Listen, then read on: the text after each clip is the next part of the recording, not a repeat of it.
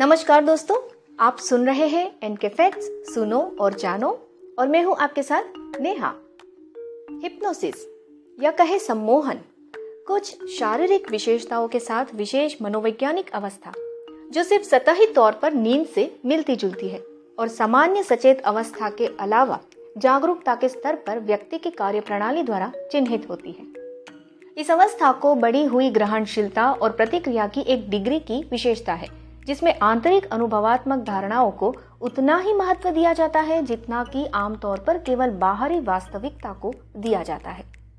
एक प्रशिक्षित चिकित्सक या कहे ट्रेंड थेरेपिस्ट, जिसने संज्ञानात्मक और नैदानिक तंत्रिका विज्ञान का अध्ययन किया है, वह अपने रोगियों पर नैदानिक और प्रयोगात्मक सम्मोहन कर सकता है और अविश्वसनीय परिणाम देख सकता है।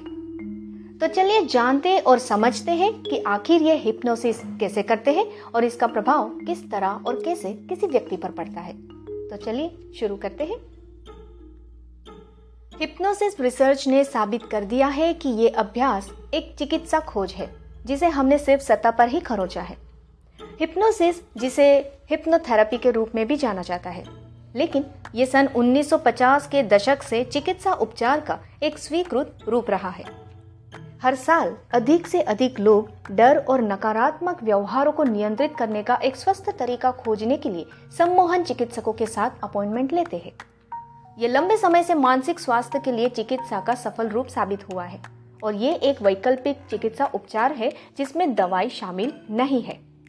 इसे प्राप्त करने के लिए सम्मोहन चिकित्सक रोगियों को उनके अवचेतन मन तक पहुँचने में मदद करते हैं, जिसे हम में से कई लोग बिना जाने ही हर दिन करते हैं। वैसे आम धारणा के विपरीत हिप्नोसिस मन की एक प्राकृतिक अवस्था है, ये नींद का एक रूप नहीं है। वैज्ञानिकों ने बार बार साबित किया है कि हिप्नोसिस के दौरान रोगी पूरी तरह से जागरूक होते हैं और यहाँ तक कि अपने कार्यों पर भी पूरा नियंत्रण रखते हैं।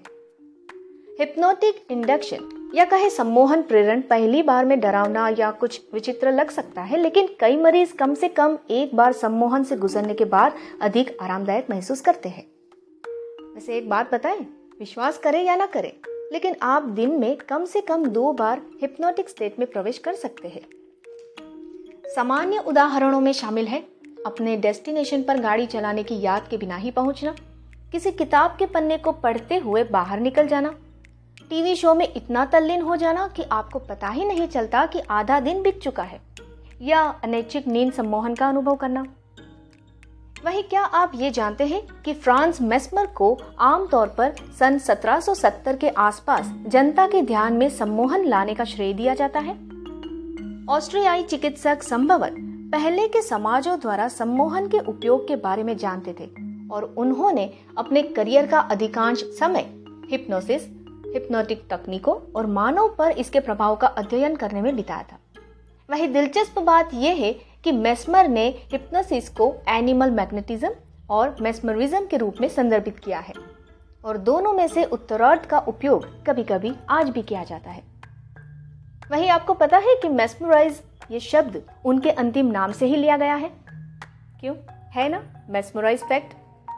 वैसे सम्मोहित अवस्था में आपका मस्तिष्क अलग तरह से ही काम करता है। हिप्नोसिस मस्तिष्क को मन के चेतन भाग को बाईपास करने की अनुमति देता है और ये प्रश्न पूछने या परिवेश पर ध्यान देने की इच्छा को बंद कर देता है। सचेत रूप से इसके बारे में सोचे बिना अपने परिवेश पर नियंत्रण रखने की स्थिति। वही हिप्नोसिस अलग अलग लोगों को अलग अलग महसूस होता है। जो लोग हिप्नोसिस से गुजर चुके हैं वे अंडर के दौरान अलग अलग भावनाओं की रिपोर्ट करते हैं। कुछ लोग टीवी चालू करके सो जाने जैसे अपने अनुभव का वर्णन करते हैं, जबकि कई भारीपन महसूस होने का अनुभव बताते हैं। अन्य लोग लाइट या फ्लोटिंग जैसे शब्दों का उपयोग करते हैं। चूँकि हम सभी अनुभवों को अलग अलग तरीके से आत्मसात करते हैं और इसीलिए ये समझ में आता है कि हिप्नोसिस की अनुभूति प्रत्येक व्यक्ति के लिए अलग अलग होती है। एक हिप्नोटिस्ट आपके अवचेतन को पुनः प्रोग्राम नहीं कर सकता, न ही कोई और आपके अवचेतन तक पहुँच सकते हैं।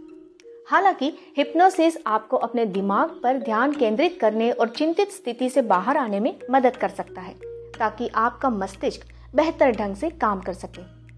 बहुत से लोगों को मन की हिप्नोटिक स्टेट में कल्पना करना आसान लगता है, इसीलिए अपने विचारों को फिर से प्रोग्राम करना और अपनी प्रतिक्रियाओं पर नियंत्रण रखना आसान होता है।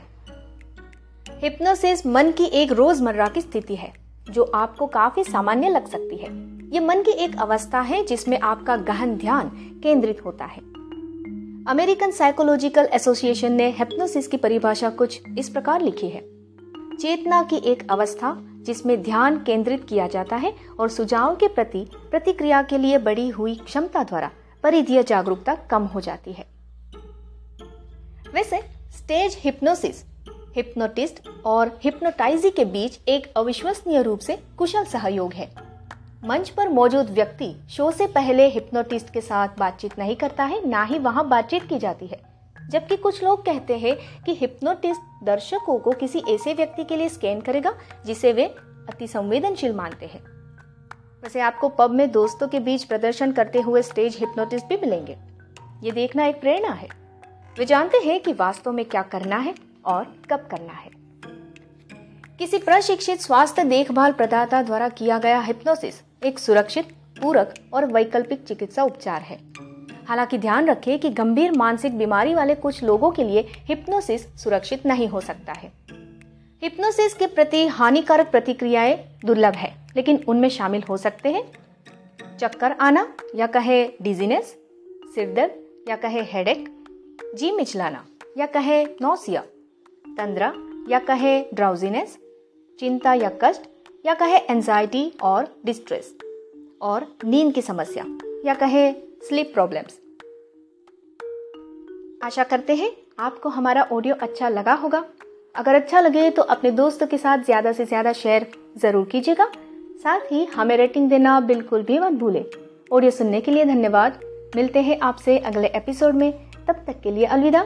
जय हिंद।